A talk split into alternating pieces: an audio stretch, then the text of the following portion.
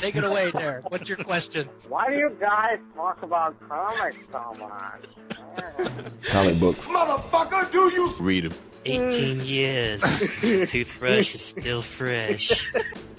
Did they have sex? Because I mean, She-Hulk, you know. Damn it, Tony. We went an entire episode without mentioning Maggot, and then you ruined it. Comic books. Motherfucker, do you Read them. Batman's got his little fishbowl on his head, but Superman doesn't. Cyclops was right.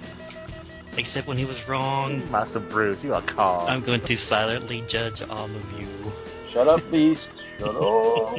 Like I've read it so many times, you know, it pretty much just crumbled in my hands. Come on, old chum. Comic books. Motherfucker, do you Read them. See, I didn't hate Hellcat until you made me read this miniseries. It was just a joke, but you made it real, Justin. No. You made it real. I, I prefer my Dazzler singing like Creedence Clearwater Revival songs at Australian bars. Titty discs And... But that's what to be known as from now on. Like, I'm going to go into the Marvel Wikipedia and edit that, whatever it is. Doesn't get better than that. Comic books. Motherfucker, do you Read them. Hey guys, welcome back to another Startastic, uh, another another Zoidrific episode of Fanholes Comics, motherfucker. Do you read them? Hey, what's up, guys? This is Derek, Derek WC. I'm going to be one of your hosts tonight. And joining me tonight, I'm not alone. I am joined by one of my fellow fanholes. Why don't you give a shout out and let everybody know who's here tonight? All right. Hey, guys. God, I'm going to sound like such a nerd, but get your transfer rings ready because we're going to give you some knowledge. Yeah, so so Tony actually this is Tony's pick for tonight, but what we're going to discuss is the Marvel limited series Starriors. You can imagine in the future, giant robot controlled warriors will protect the planet Earth. The Starriors armored battle station. You push together. Rammer and Wasteland so separate. Naval Oyster attacking! Arm the battle station! Attack! Destroyer rammer! Air attack! Stars attack! Stars save Earth! Yeah! The Starriors armored battle station comes with everything you see here. Rammer and Wasteland sold separately. New from Toei. and and this was a a toy line that was not akin to not too far removed from Zoids and that, that's basically that's that's my knowledge about it. I mean, I kind of remember some of the ads and stuff like that, but since since Tony suggested this and and he will be my uh, I'm to hold Tony's hand through this whole podcast, but he's to be my my Starriors expert. I'm to keep calling him Starriors because I, I think it makes me sound stupid. The Starriors. Tunnel of Doom. Time. The far distant future. Place. The planet called Earth. But a very different Earth than the one we now know. Scorching solar flares have forced man to abandon the surface of his planet and to take refuge in deep underground caverns. There, in a state of suspended animation, he awaits the time when he can once again return. In his final moments on Earth, man created and programmed two groups of robots to perform separate but equally important functions. The group known as the Destructors were to protect the Earth from invading alien forces and mutated monsters produced by the intense solar radiation. The other group, known as the Protectors, were to prepare for man's return by helping new life to begin on Earth. For millennia, these robots have walked the Earth, creating their own civilization, the world of the. So the the comic book Starriors, like I said, was a limited series, a four issue limited series from Marvel Comics. The cover dates were November 1984 all the way up to February 1985, but the actual on sale date, thanks to Mike's Amazing World, was August 14th, 1984, all the way to November 13th, 1984. It's one of those those tricksy, tricksy three months behind when it's on the gap of a new year. So it, it may be cover dated 1985, but they actually all came out in 1984. The cover price was 75 cents. The page count was 32 pages per issue. And this comes from, well, it's got some great Bill Sienkiewicz covers. The writer was Louise Simonson. The penciler was Mike Chen. The inker was Ian Akin and Brian Garvey. The letterer, Joseph Rosen. Colorist, Juliana, let's see, Ferriter. And the editor was Ann Nocenti. And at this point, like I said, I'm holding Tony's hand through this entire endeavor. I imagine this is what it feels like when I make Rob Kelly read Transformers comics. So go ahead, Tony. Tell everybody what exactly are Starriors and, and what this miniseries is all about. All right, thank you very much. Yeah, Star Wars. The first thing I will say is I apparently am a big fan of failed toy lines. From the guy who brought you aerators, I bring you Starriors. it's true. It's totally true. Don't you agree, Sawtooth? Not exactly a fair fight, Slaughter. Fair? Did I hear you say fair? Well, fair isn't part of my programmed vocabulary, Sawtooth, and it had better get dropped from yours. The only thing fair to slaughter is that the Starrior Destructors survive as rulers of this planet. they they were an interesting toy line. They were very much they were made by Tomy. They had the same little metallic pilots like the Zoids did back then. And they were in the uh, what you would call the cockpit, I guess. But they were basically living robots who, you know, to, to go into the lore. And there's not not a whole lot, guys. Don't worry, it's not going to be like a dissertation. Basically, in the future, man has gone away because there was a cataclysmic event as as happens in these uh, types of universes. We don't know anything And- about cataclysmic events happening right this minute. So I'm building robots as we speak. I notice nobody's asking old Cut Up for my opinion, but I'm giving it anyhow. It looks to me like a relic from the days of man. I agree with Cut Up. It looks like we found an ancient time capsule dating back to the era when man inhabited the earth. If Crank will use his vibro claw to saw through the top, we may get our first glimpse of evidence that proves that man indeed did exist. Hey, I always wanted to believe that man was more than just a myth.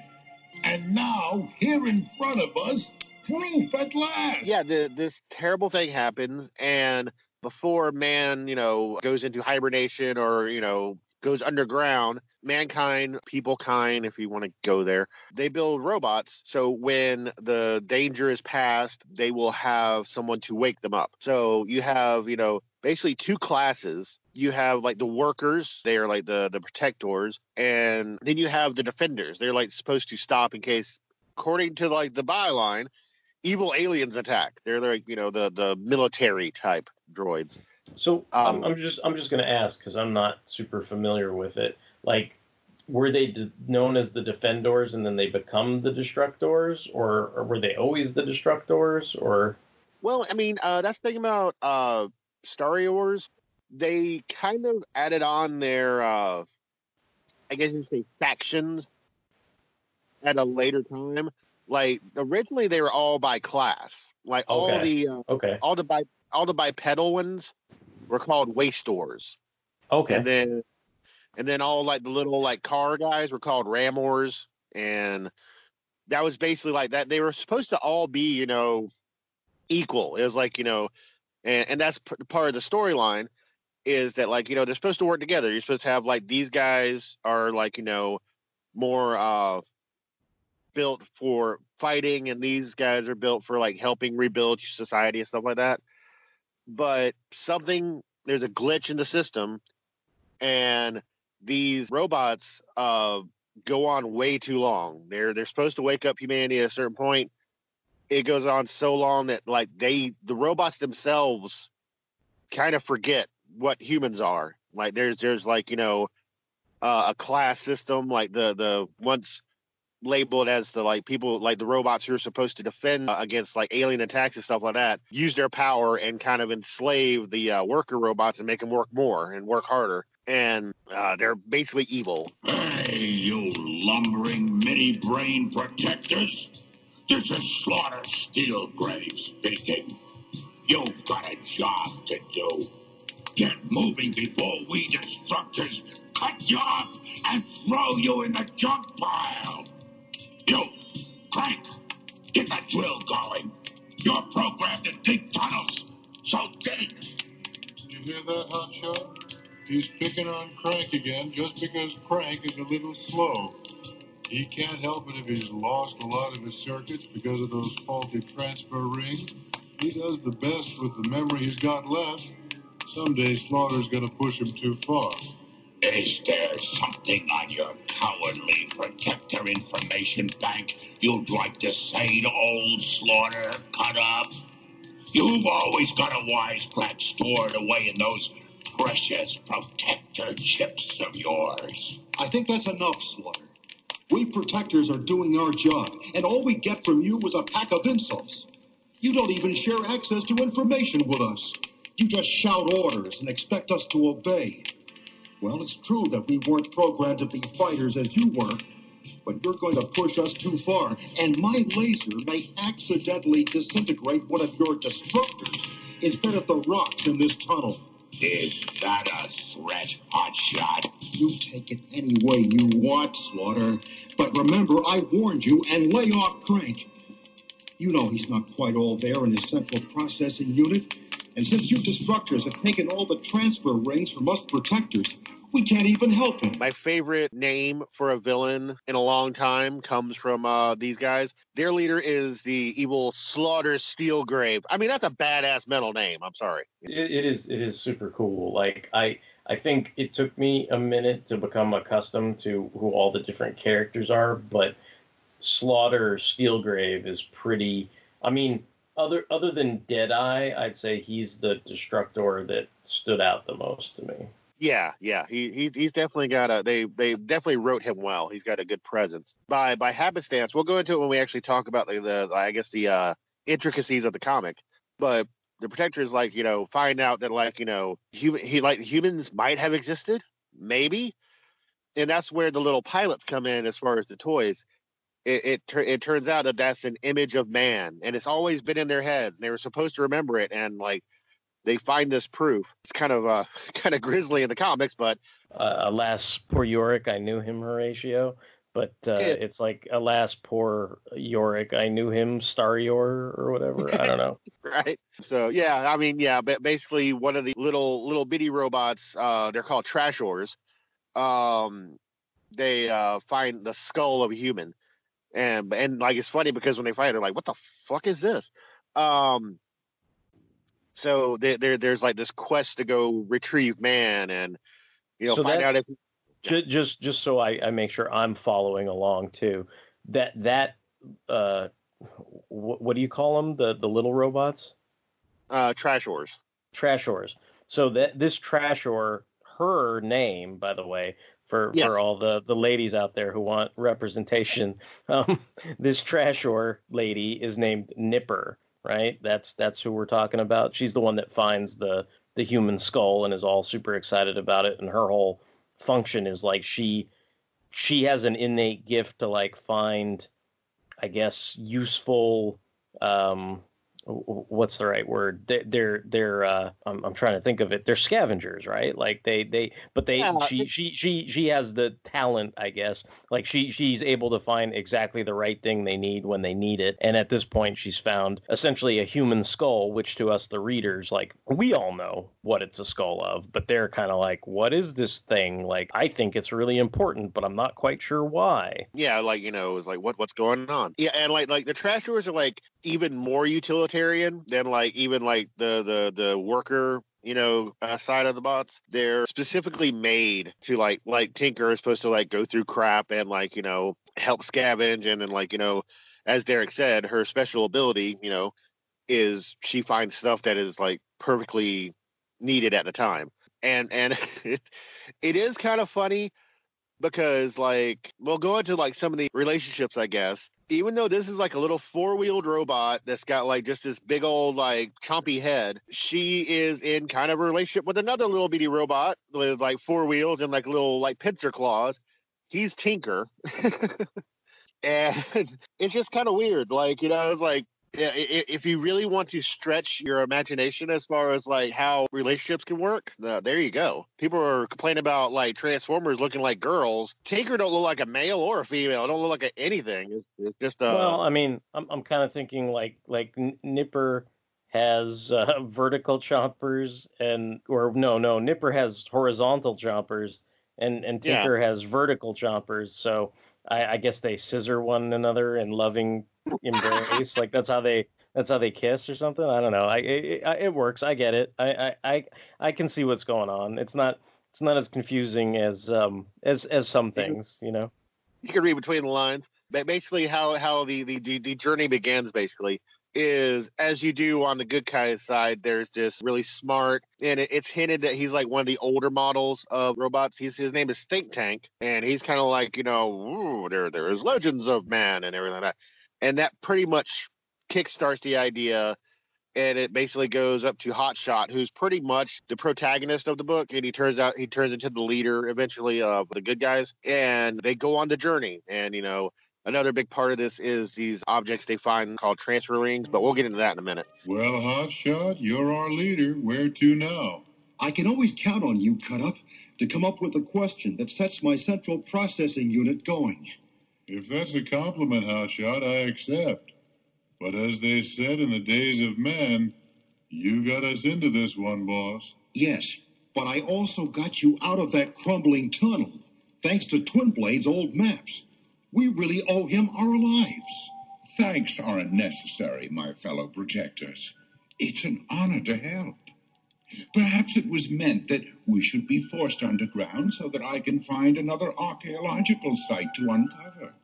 I remember hearing a rumor that man is asleep beneath an armored battle station somewhere in the Forbidden Zone, but Slaughter Steelgrave has forbidden anyone to go anywhere near that area. And then you know you have uh, split into two sides. You know, like before this, they were all one group. It's just one was subjugated and one was in power. After like you know this this skull is found, uh, they I think they do a good job of showing how the uh, good guys are are definitely mistreated by you know Slaughter Steelgrave's like minions and stuff. Yeah, I mean, it, it it seems like they're in a you know servant worker class, the protectors, and then you've got the destructors who seem to be like their overlords, and then it's obvious they're being mistreated because I guess one thing we haven't gotten to is Nipper is immediately like executed as she excitedly brings this skull in. So everybody's upset because poor nipper was immediately refrigerated by page two but don't worry kids. She she comes back later we gotta sell that toy, right? It's it's definitely hinted at that like maybe Slaughter knows something in the early like issue, the first issue.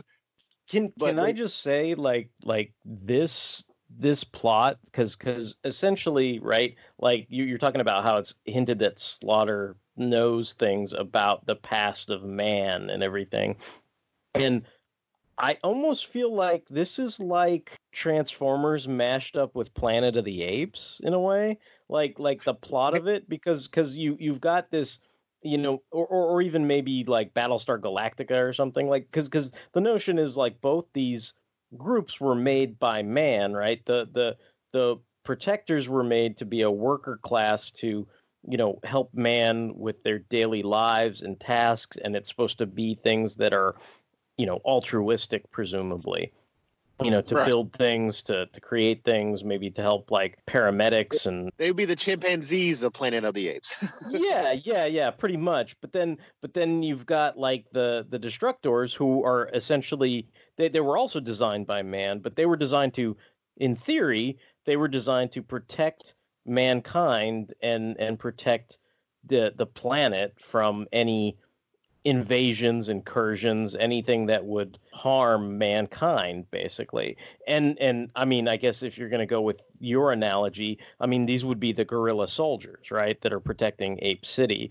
And and in some ways slaughter steelgrave is like uh, dr zaius like he might he might know a little bit about what's up with what happened with man and he might actually be you know keeping some secrets to himself and stuff so there's there's there's a level of intrigue there i mean you know again it's it, it does have that feel of of trying to figure out you know, I like that. I guess you know one of the things I appreciate is in the very first issue. There's this.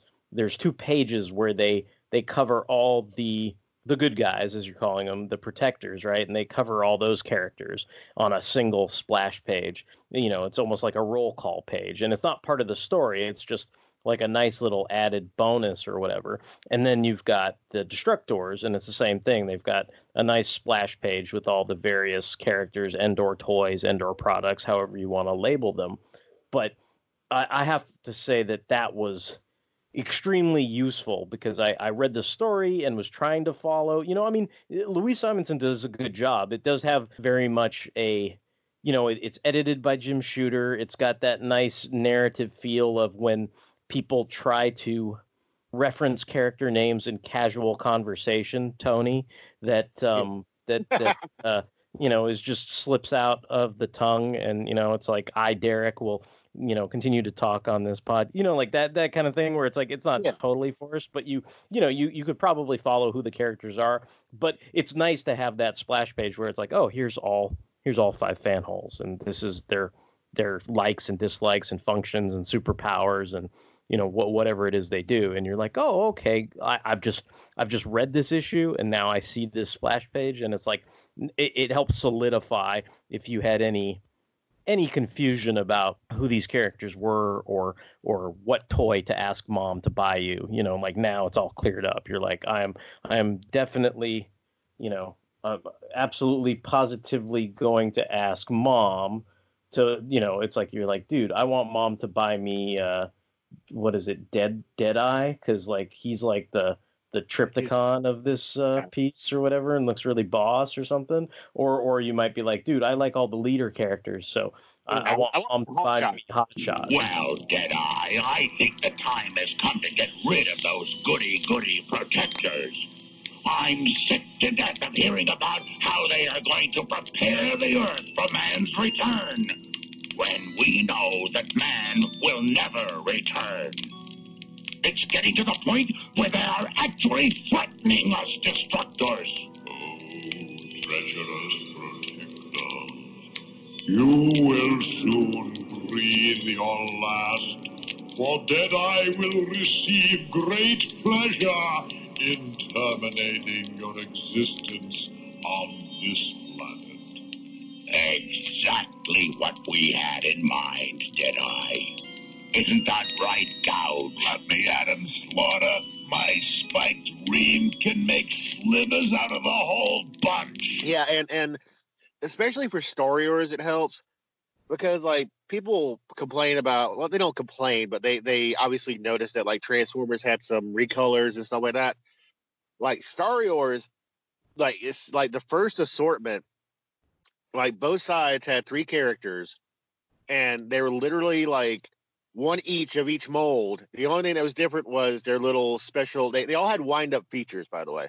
And the only thing different is what kind of weapon is in their chest, basically. And one of them even isn't that different. He's like one's like a buzz saw, one's like a, a, a chisel saw or something like that. am i interpreting this right i mean is es- essentially hot shot is is the same or similar mold as slaughter steelgrave but he's got like different different things in his chest and different like color scheme Yeah, yeah, pretty much. He's exactly the same. Yeah, Hotshot has twin lasers. They, they they're they're kind of like in the comic. They try to work around it because I, I guess you know Louise was thinking like you know like a like, intelligent person, and was like, well, these are the good guys. You wouldn't really have the guy have like lasers in his chest, so they're they're kind of like portrayed as kind of like welding lasers originally. got it got it Yeah, but they're they're they're guns. They're guns. And then Slaughter has like this big chisel in his chest, like that's you know, it looks pretty badass. They have like the best colors. Like Hotshot is blue and white, and Slaughter is red and black. And I mean, how much more good guy and bad guy can you get? It was programmed into us.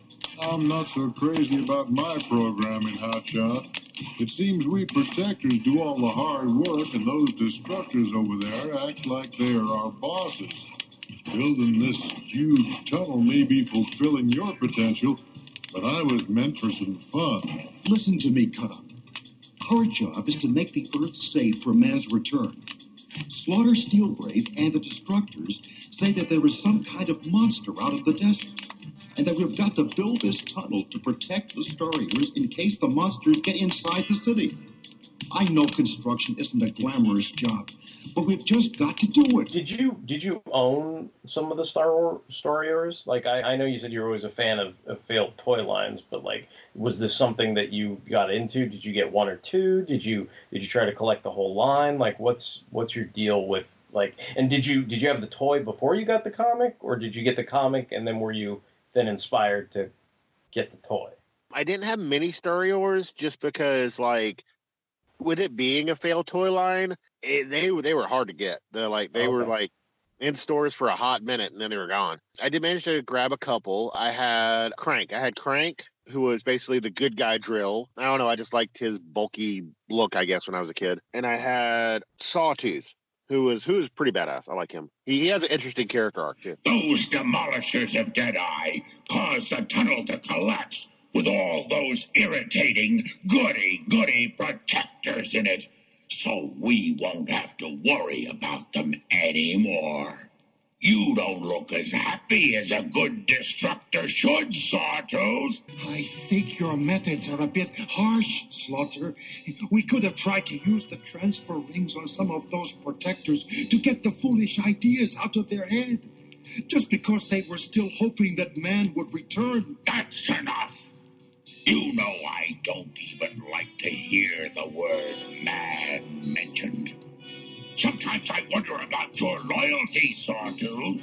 I do my job, Slaughter, so you have no complaints. But when the chips are down, I wonder whose side you'd be on.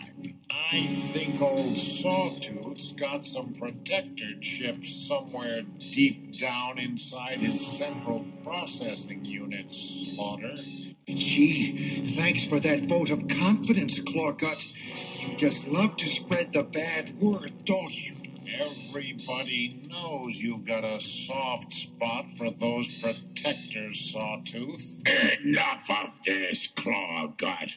And you too, Sawtooth. he's he's kind of interesting in the sense that like i mean if if, if you're gonna go for a, a somewhat obvious parallel with transformers right like it might be easy or even gobots or something it, it might be easy to say like okay well hotshot is the leader so he's kind of like the optimus prime of the protectors you know slaughter steelgrave is is the leader of the destructor so he's kind of like megatron but Sawtooth's arc is is very interesting because he's he's a destructor, but he's supposed to be like super sympathetic towards the protectors. So it's it's almost like he's I mean, if the if the protectors are Charlton Heston, like he is the chimpanzee. You know what I mean? Like like he's the one that that mm, tries to, you know, give them aid and and abets certain actions and and subterfuge and all this kind of stuff.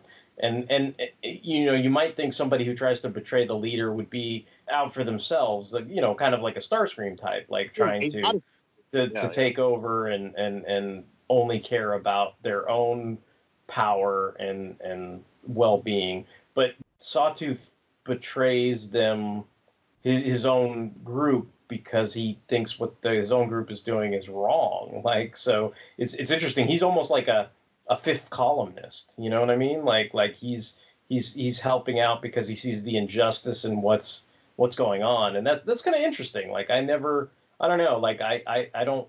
I, I could be wrong, but I, I feel like he's unique among his at least robotic peers. You know, I can't. I can't think of a, a transformer who was like a fifth columnist essentially. I mean, you you might be able to think of one, but I I can't think of one off the top of my head. like like originally like i guess the closest even though they never went into it in the original series they, they did in idw Oh, it was Thundercracker, right? It'd probably be Thundercracker. Yeah, Okay. yeah, Okay. yeah. He Okay. he was the guy who like what, what it- like all, all it said in his tech spec was is not always sure about the Decepticon cause. You know, if that was I don't know if if Starriors had tech specs, but but Sawtooth definitely like that that's something that's very apparent in in this storyline as far as as far as that goes. Don't you agree, Sawtooth? What plan, Slaughter? I don't think you've mentioned any plan to me. You did say we needed this tunnel as a shelter against those desert monsters should they get through our security and reach the walls of the city. I'd never seen those monsters go. Of course you haven't, Sawtooth. There aren't any monsters. But, sir, the tunnel.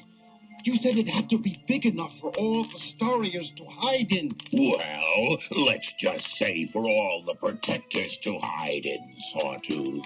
Why only protectors, Slaughter? I see I really have to draw you a picture, Sawtooth. Didn't you hear Hotshot talk about turning his laser on us? Do you know what would happen if the protectors override their programming and fight against us?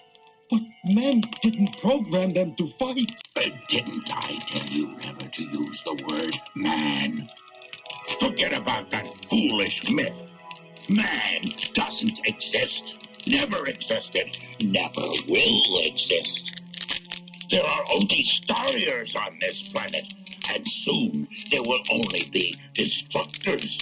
And as our slaves, only those protectors who will work without complaining. The troublemakers have to go. Let me at him, boss. I'll ream him to death. I'll take him apart bolt by bolt, and I'll love every minute of it. Yes, Giles, I'm sure you would love the chance to take out your wicked temper on our protector friends. But your way is slow, and there is a chance that they may catch on to what is happening and revolt.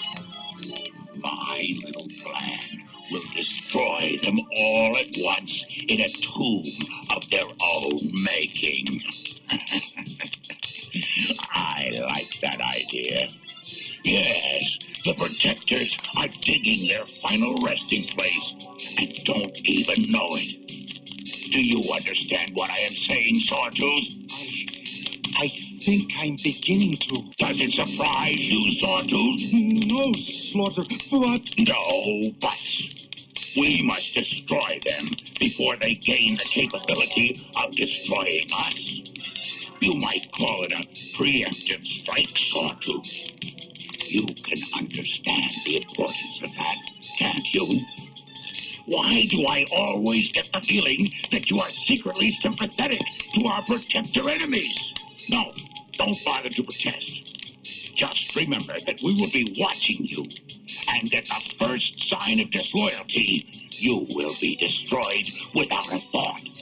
For my plan must not fail. I guess as far as like a character archetype, he would be the conscientious objector. Yeah, yeah. So, so I guess I'm not sure if I, I I got that you had a few of the toys, right? But did you have the toys before you had this comic, or did the comic inspire you to get the toys? Actually, I had the the toys before. My friend, like I, I have this feeling that all of us as kids, especially us older guys, we had that friend who had like all the toys. We loved to go to his house because he would have all the toys. He he had he had a bunch. He had Hot Shot, he had Think Tank, he had Cut Up. I would bring my little lonely crank and be like, I got crank. He didn't have he didn't have Deadeye, which sucks because Deadeye is pretty cool looking. Who else did he have? He had he had the Strazor Star Runner, like the, the dinosaur motorcycle girl. Most impressive of all, I never knew where he got it. I don't know if he got it at KB or Toys R Us. It wasn't at my local Kmart. Shut up, Brian, wherever you are. somewhere somewhere Brian is like, Kmart sucks. but he actually had the base, the Cobra base with the little scorpion guy. Okay. The the other question I have is, now did this comic cover the the breadth and width of Starriors? Like, w- were these all the products that were available, or or is it a case of they picked and cherry picked and had certain characters in this comic series, and there were other toys to buy? Like, I I don't know that I'm super familiar with that. There there was a, a second wave of toys that are not shown in this at all. And are there were some funkier designs. They actually kind of went outside the box a little bit. Like I said, like all these, all these, like these main characters, the the the humanoid looking robots, I'll say.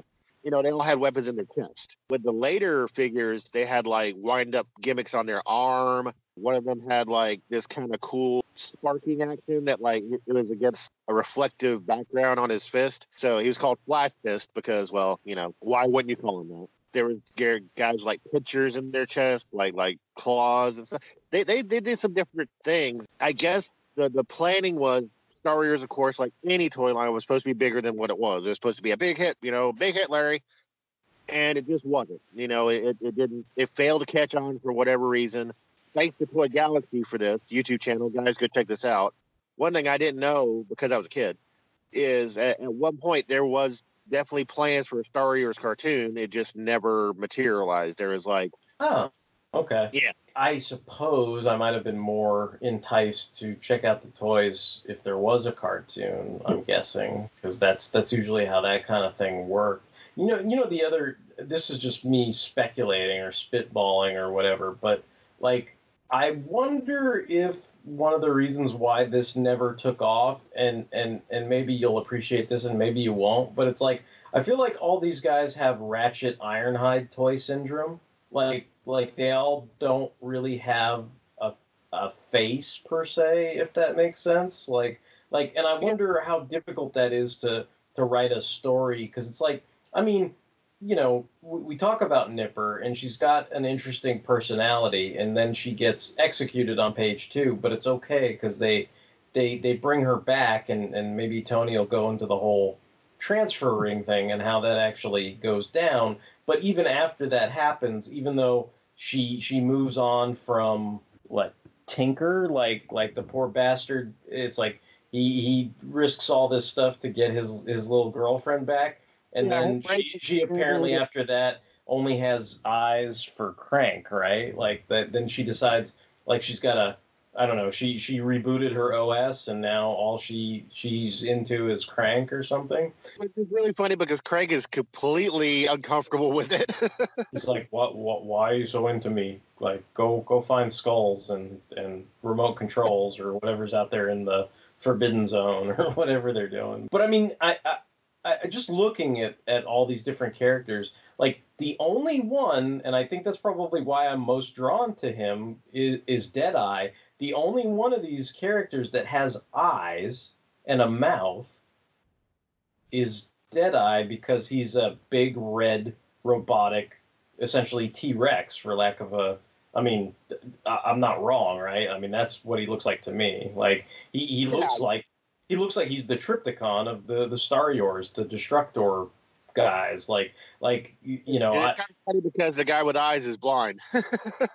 Yeah, yeah, and and and I almost imagined him having. he- I, I don't remember who who said this, but I, I at some point I I can't remember if it, Mike would know, but at some point it's like I think like I don't know if it's when Simon Furman was writing some of those series or whatever, but it it, it just people were imagining like I guess Trypticon in the Marvel comics or something like that having like a a, British voice or something like that, and and not being the kind of you know Trypticon smash or whatever kind of voice. You know, it was more like he was a little more erudite or something, and I, I felt like I could hear Deadeye, you know, having that kind of tone, especially when when he's talking about his, I guess his familiar, because he's got that little little kind of pterodactyl bird thing named Cricket that that is his eyes essentially. You said he was blind, right? But but his eyes essentially, his eyes and ears. It, it's it's like the uh, the the crystal bats in Dark Crystal. Like the Skeksis send them out to go, you know, fly over the land and show them the layout of what's going on, and and that's kind of the same notion with with Deadeye and Cricket. But I guess just back to my point, the the thing that I noticed about all these guys is, I mean, most of them they just have plexiglass windows for a face because, like you said, I guess technically, right, all these guys were like Zoids and they were supposed to be piloted, not, you know, uh, Yeah. have human features, I guess. Yeah, yeah. They, it's like Tomy originally developed the toys. I don't have like a lot of information about how they were released in Japan, like as far as the Starriors, but they they were more or less in scale with a lot of the Zoids at the time, as far as like the smaller ones. Yeah, they, they had the exact same pilots, and they were even in like cockpits like Zoids because Zoids were piloted. It's it's funny because when I was a kid, like I told you, like you know, I did buy the toys first. Before I read the comic, me and my friend were under the idea that they were like transformer size and they were piloted you know and like Ah. because they had like the little bios on the back.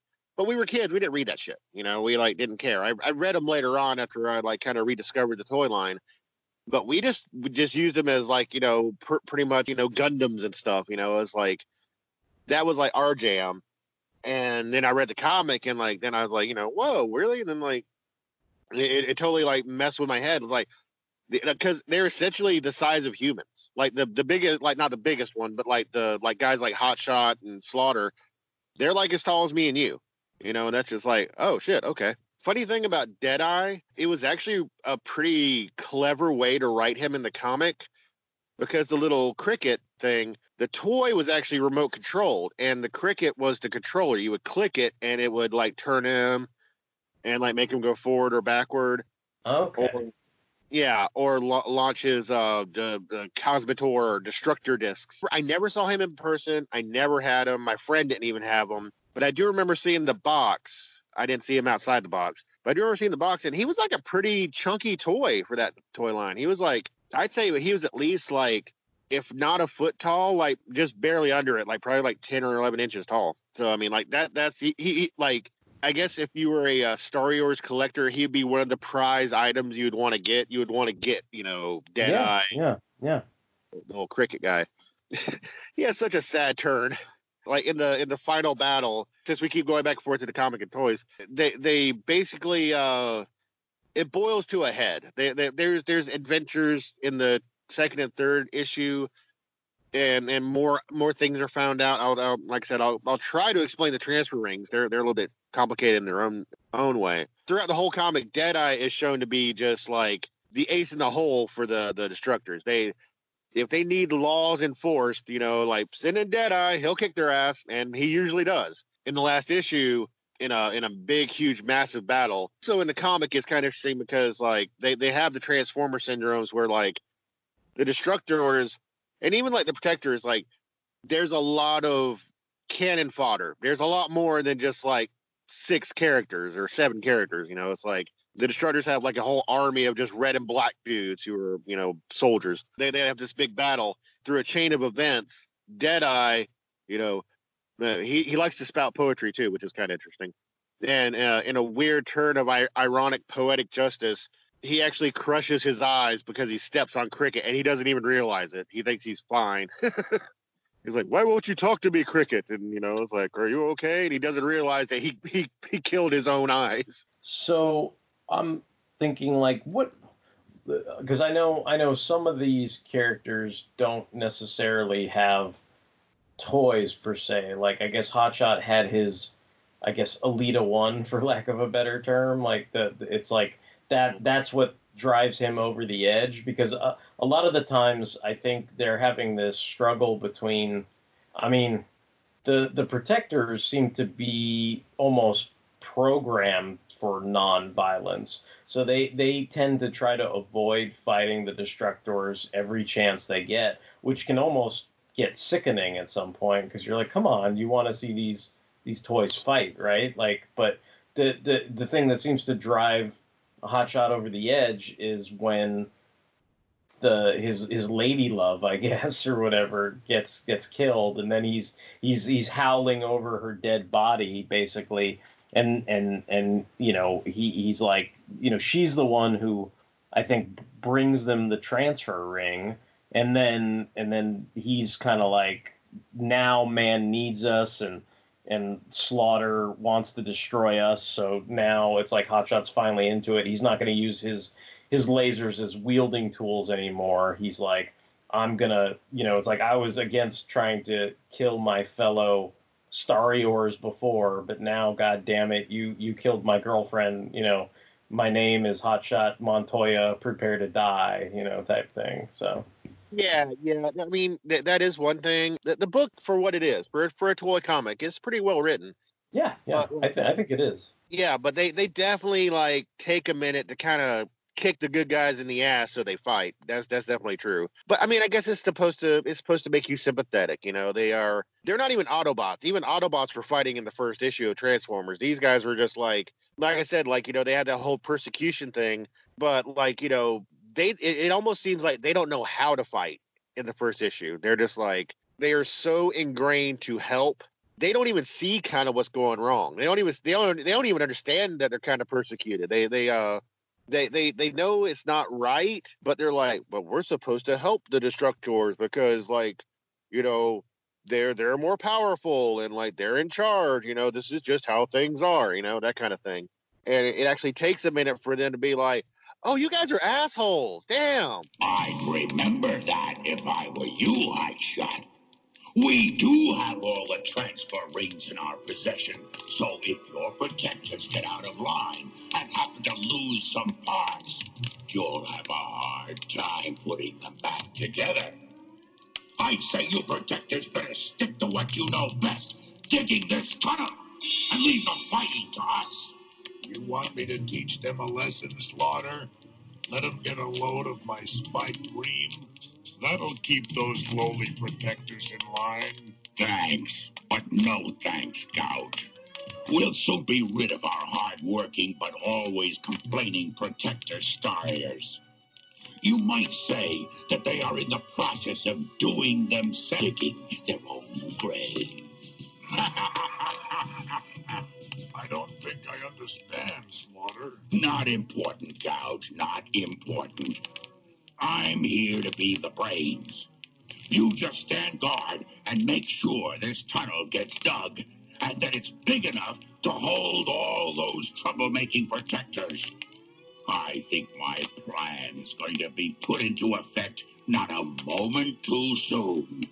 I, don't know exactly what the deep dark secret was, other than you know, man, I guess w- was was intended to be awakened by the Starriors, but it seems like the Destructors decided, well, we just won't wake these guys up and we'll rule the planet. But when Hotshot and his group, you know, finds the the human beings in cryogenic stasis, it's like they they awaken them and and that's the first time i mean i, I don't even know if it dawned on me because I, I think while i was reading this comic you mentioned how you weren't sure or, or you were under the impression that that these Starriors were all transformer sized. And and i think i was probably under that impression reading the first couple issues too because i you know i didn't see them within the context of another human being. But then seeing you know hotshot walk side by side with this bearded guy who wakes up when they they awaken man essentially and seeing them you know walk side by side and talk face to face that was you know the end of the fourth issue you know was the the, the first time i kind of realized like you were saying like oh hotshot's basically the size of a man. Like i i didn't think I, I didn't realize that at first. I thought maybe they were like you know transformers or robotics or something you know something that that was larger than that but but they actually are All not. the guys in the cars were like the size of a car, you know? yeah yeah yeah Yeah, yeah, yeah. No, totally. I did too. Like when I remember reading that issue as a kid, and you know, we get to like man and everything. I was like, oh, okay, cool. We we found man, and this is cool. Like I'm, you know, little eight year old. I was, eight years old. Uh, eight year old me, and I'm like, you know, all right, let's see what he looks like. And then you know, he comes out of his his, his Michael Jackson sleep chamber, and he's a they, they he's like the same size as like you know most of the main characters, and I'm like, you know, I guess it kind of gives you hints that you didn't think about because the the the dinosaur looking one, I didn't think about it like you. I, I was totally in the dark. I'm not saying I had one over on you, but I guess there are clues because like the little dinosaur thing turns into like a motorcycle, and at that scale, a human could ride that as a motorcycle. Hmm. yeah yeah It's like, oh, okay, I get it, I get it. You know, it's like, yeah, yeah, it's kind of, it is like kind of a little bit of a mind fuck. You're like, oh, I thought these like, thought these are like big, huge, stompy robots, and like, no, they're they're more like angry C-3POs. Um, yeah, like the, the transfer rings are are kind of interesting. I'll, I'll touch on those real quick. The, they were made as toys. The, the the female counterpart that you mentioned was not. You are correct. That was never made into a toy. The transfer ring are, I guess, your your I guess required bit of mysticism or or magic in like you know a technological story. Basically, like the toys, I always gathered that they were just like extra bits and baubles in case you lost a head or so you want to put some guns on some guys. But uh, in the comic, they are they are used to revive or transfer like you know essence back into a, a Starrior. and th- Because this is this is how we get Nipper back, right? Because they use a transfer ring. Yeah, and it's also how we get Sawtooth back later. He gets pretty brutalized for for betraying the the Destructors. Like they like rip off his arms and stuff, right? Like he he gets. I mean, he, he- it's it's. uh I mean, for for essentially faceless characters, like you you do feel pretty bad for Sawtooth. Yeah, like Slaughter does what Megatron never did in the uh, the show. I mean, it happened in the, the cartoon, uh, the movie. But he's just like, you know what? I'm tired of your shit. And I know you're a bit, I know you're a traitor. You you're not really one of us. So uh, we're gonna kill you in like the most painful way possible. Let's go ahead and do that. it's like, damn. yeah, yeah, yeah. It was like, geez, that's harsh. One thing in this that is actually interesting is, especially for this time time frame with like He Man and and Transformers and stuff like that, we actually have a traitorous good guy. There's like this little car called Motor Oh, Mouth. Yeah, yeah. Yeah, and like his thing is he doesn't shut up ever, and so he kind of blabs stuff to the uh the destructors. So that's how they kind of find the the protectors and know about their their you know because they're, they're trying to make it a secret. They're trying to like you know steal away into the night and you know like try to go find man.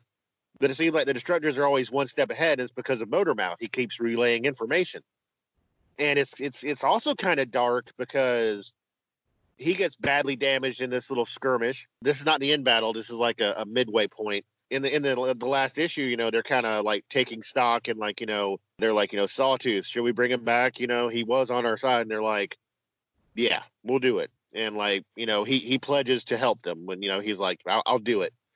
And Motormouth over here, and he's like, you know, I still function, but he's fucked up. And he's like, I'm sorry, I didn't mean to betray you.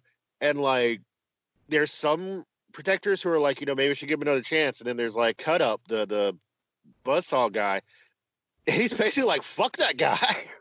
Well, it's funny too because they they even ask Sawtooth, and and and and as sympathetic as Sawtooth's been to all the protectors, like and and and you'd think somebody like Sawtooth, who's essentially betrayed his own people, might have a shred of empathy, sympathy, understanding of what Motormouth has done, but it, it, it seems like the gravity of what Motormouth has done is so vile to him. Like he's just like, yeah, fuck it, leave him in the desert to fucking die. Like fuck that guy. And and they they do. They they're like goodbye, and then they fucking leave his ass. Yeah, there's no hero redemption for him. He he's he's as far as we know, he's toast. You know. So- Yeah, he's he's gone, dude. Like, and then there's no no transfer rings for him, man. But you know, I I, I kind of like that about this book because, like, I, I guess the best way to put it is, for I guess for you to get invested in it, the writers were like, you know what? Let's put some fucking stakes in this book. Mm, mm. There- There's gonna be like people who are not not people but robots who are not like just all the good guys aren't good, all the bad guys aren't bad. Because even later in later on in the last issue, there's a there's a little car called Anti Tank or Auntie Tank, however you want to say it. And like throughout the whole series, she's been very loyal, and she's like, for like her being like a little car, she's kind of a badass. She like one of the better fighters. And then like she has kind of like this epiphany in the last battle, and she's like, you know, fuck you guys. But yeah, like the transfer ring. Uh, talk about that. I was I was talking about that, but like there's all this duplicity in the in the, damn comic. They bring back Sawtooth. They bring back Crank. Crank gets badly injured. They bring back Tinker. That's like the uh, the first one that like you know Nipper, not uh, not Tinker. I always call call her Tinker. Uh, Nipper. It is kind of interesting though because the, the the whole plot line with her suddenly being in love with Crank just gets like kind of a quick 180 because they bring her back again because she keeps getting fucking killed or some shit. No, it's it's it's Tinker who comes back. Tinker gets hurt because he tries to save her. That's what it was. For some reason, Nipper like you know is like, wait a minute, you're my true love, and like Tinker like, dude, like in like a, a Chad moment, like a, a pro boss move. He's like, what?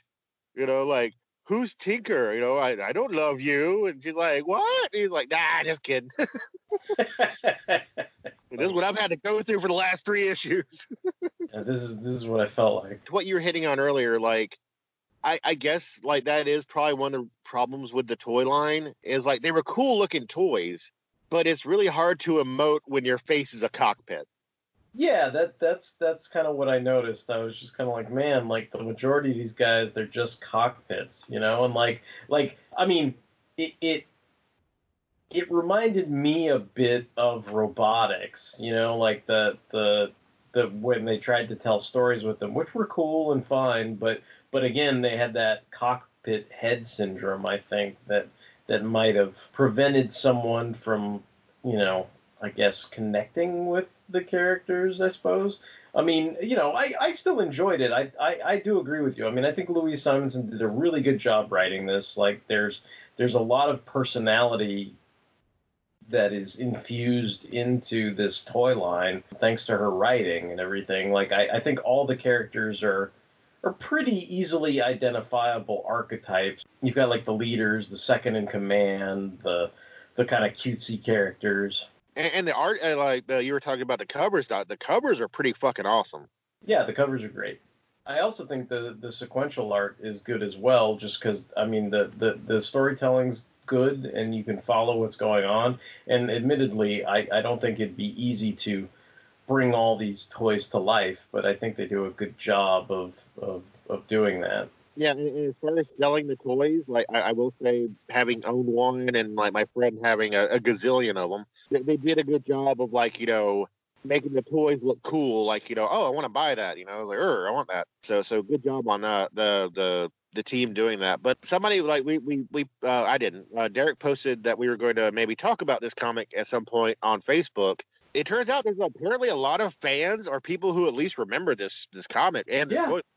Yeah, I, I, I was surprised. I mean, admittedly, I, I think I remember the ads for these. I remember the name. And then the other thing I kind of have a peripheral memory of, and, and you can correct me if I'm wrong, Tony, but w- were not the Starriors like He Man in that they came packaged with little comics as well? Yeah, they did have like yeah mini comics. Yeah, and that that was kind of cool. That's like a nice little bonus too. Yeah. Yeah, I, I, I seem to remember that. I, I I think well actually I know, I'm pretty sure I did not I I had some Zoids, but I did not have Starriors. Did these come from Japan or something? Or like how I, I'm trying to understand like what's the tie in between like are these another line of Zoids that were just rebranded or w- what's the deal with Zoids and Starriors?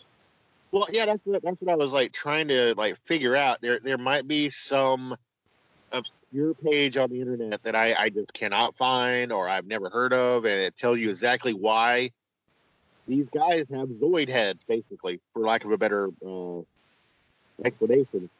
But like, I see pictures online of like not product shots, but like when I said these scaled with like the smaller Zoids, like people have like the older Zoids from like the 80s, which are I have no idea where mine went. And they do scale pretty much right up with them. And I'm like, was this like a plane line? Because I do know that there was there was a subline of Zoids in Japan. We never got them over here, I don't think. And they- were kind of interesting because they were like roughly like GI Joe size as far as like they had riders, and they were they're like larger rider figures. They were like the little gold guys, and like the Zoids were definitely more like shown to be like vehicles. Like I mean, they always have been. That's how they always always been shown in the anime that they've been in. But like the rider was the selling point. The fact that like you could put like this articulated rider on the Zoid, and like I know that happened, but as far as the direct link, I I I, I, was not able to find anything. The the most I know is a lot of the Zoid, not Zoids, but uh Starriors with a couple of extra toys we didn't get over here were uh, rebranded as Rats in Europe, and it was like Robot Attack Trooper Squad or something like that. And and that's about it. And they were like basically just like slightly recolored. Some weren't recolored at all and they just got like new boxes and stuff and that's that's about it it's like it's just really like obscure toy line really that like not really a whole lot of information's out there about it they look cool Yeah, they, they do look cool. I'm I'm actually I'm I'm kind of sitting here wondering why you never picked a Starriors commercial when we did our toy commercial thing because that that would be probably interesting. i have so many in my head it probably popped in and out but i i, I do remember seeing like i want to say the Starriors commercial i saw actually was plugging the comic book, like the first issue. I think. Ah, okay. Yeah, it, was- it was like like Starriors, you know, like man is gone, you know, who will, who will take the Earth, blah blah blah. Find out in Marvel Comics, you know, that kind of thing. Okay. But yeah, I, I, yeah, like the this this toy line, like re, like frequently pops in my head at the weirdest time. Like there'll be like two or three years where I don't even think about it, or like there's nothing that even like comes to mind, and then one day I'll just be like going through something like. I'll see something new for Zoids. That's why I remembered it this time. Zoids has like a, a a new toy line coming out for 2020. Well, they were. Uh, But now, now, now we we all have to go to the Forbidden Zone to find the remnants of man. uh, and like every time I see a Zoid, I think of Starriors, and I was like, you know, like that was cool. I like, I kind of miss them. I, I the, the, the, if people who post it on the Facebook really do like kind of have fond memories for it, not a whole lot out there. But if you look up like custom Starriors, there's some guys who have made like custom like Starriors that are like Marvel Legends of all things, and like they Huh. just yeah put some crap on them to like make it look like armor and like robotic and stuff, and they actually look pretty good. Actually, I mean, I ain't gonna deny their their their skill. Is that is that something you would be happy if they tried to revive? Like like with like with all the the toy properties that they keep trying to give these mini revivals to. Like, would you would you be interested in a mini revival of Starriors? I, I think like I would I would like either one of two things. Considering that the toys were not what's the best way to put it? Very robust. They weren't like Transformers. They weren't. They didn't have metal and all that. They were they were plastic toys. If they did a re-release of like the core like six characters, and they were like, I mean, we'll we'll we'll, uh, adjust for uh, today's prices. If they were in like a nice package for like fifteen bucks, I might buy each one. Or on the flip side, Tomy has done some crazy shit with Zoids over the years. They keep getting more and more ridiculously like articulated. They have models out. You're not just the wind up guys anymore. If they did like maybe one version of like Hot Shot and Slaughter that was like kind of premium and like had some crazy articulation, like a little bit taller, super detailed, maybe like redesigned just a little bit. I don't know if I would buy it because probably be really expensive, but it would definitely be like, damn, I kind of want that. You know, Yeah. it'd definitely be something that would be on my radar. Yeah. Cool. Cool. Yeah, I, I, I don't have too much more to say about the miniseries. I had a good time reading it. I thought it was fun. I, I enjoyed it. I mean, it does it doesn't end exactly abruptly. I mean, the, the heroic characters find man, but then there's also the notion that man is going to team up with the protectors to continue the fight against the destructors. And so they left it open ended. So if they wanted to make an ongoing or extend the limited series to an ongoing, they could, but it just never happened. And it certainly didn't end with like a dramatic, like Shockwave kills everybody cliffhanger. So. Right. Yeah. They, they definitely left it to where, like, you know, like, hey, fans, if you like Starriors, like, you know, send us mail and we'll make more issues. Or if this was the end, you're not like, what the fuck happened? They, they were just right, like, right. I yeah, I would have been interested. I wonder who like did, did it say who was gonna make the Starriors cartoon? If it had, did those guys say or did they know? Uh, I mean, honestly, like the the animation for like the commercials, because they said like the commercials actually were like some of the test footage, because the the, the the commercial I saw was animated. I don't know if it was for sure. I don't think they said in Toy Galaxy. To my eyes, to like you know these peepers, it looked very Sunbowish. Oh, okay, okay, cool. Yeah, that that that would have been pretty awesome. I think. I mean, I I, I imagine they Sunbow might have uh, at some point tried to revise some of the character designs or or done something. I mean, unless unless they all talked like Wheeljack, where it's like the the faceplates lit up or something every time they talked. Yeah, right. Yeah. Well, in the comic, like they had mouths, which they didn't have in the toys, but they had the little. You see the little flappy mouths in the comic. Yeah. Wh- Who knows? I mean, yeah, yeah. As far as like the comic, yeah, I don't have too much more to add. I, I would say it's, it's a good read. It's four issues. Garrett can attest. Unlike Air Raiders, the plot makes a lot more sense. Yeah, yeah, yeah. I, I, like it. I, I, I mean, to me, it like I said, it does it does have that very Planet of the Apes with with robots vibe to it, you know. So so I I can glom onto that. It makes sense to me. That's how we should just like like market this one. Just we call it comics, motherfucker. Do you read them? Spinner Rack. Planet of the Apes with robots. with robots. Yeah. Did, so talk about that a little bit. Like where where did you get and where did you get these comics? And did you were you able to get all four issues when you were a kid, or did you have to? Did you get a few and had to track down the rest? Like how did that go down? I, I did get the majority of them at the uh, spinner rack. I got the first issue, and I got like issue four. So Okay. I missed like, the middle for a long time. But when I was a little bit older, I'd say probably like 13, 14, uh, I had, had received knowledge of like there being a comic book shop close to me. And I was like just going through there, and I was looking for Transformer comics. I was like, "Oh, Transformers, Transformers!" You know, F comes before T. I happened to go buy some Starriors at first, and I'm like, "Oh, I remember those." And I was like, "Oh, issue two and three. So I bought them there, and I I had the complete story. Like I had the main parts, but you know, I, I missed like you know the forest and all that stuff. You know. and- Yeah, yeah. Well, you know that that's the common thing, right? If you're gonna if you're gonna read part of a miniseries, it's probably good to read the beginning and the end, right?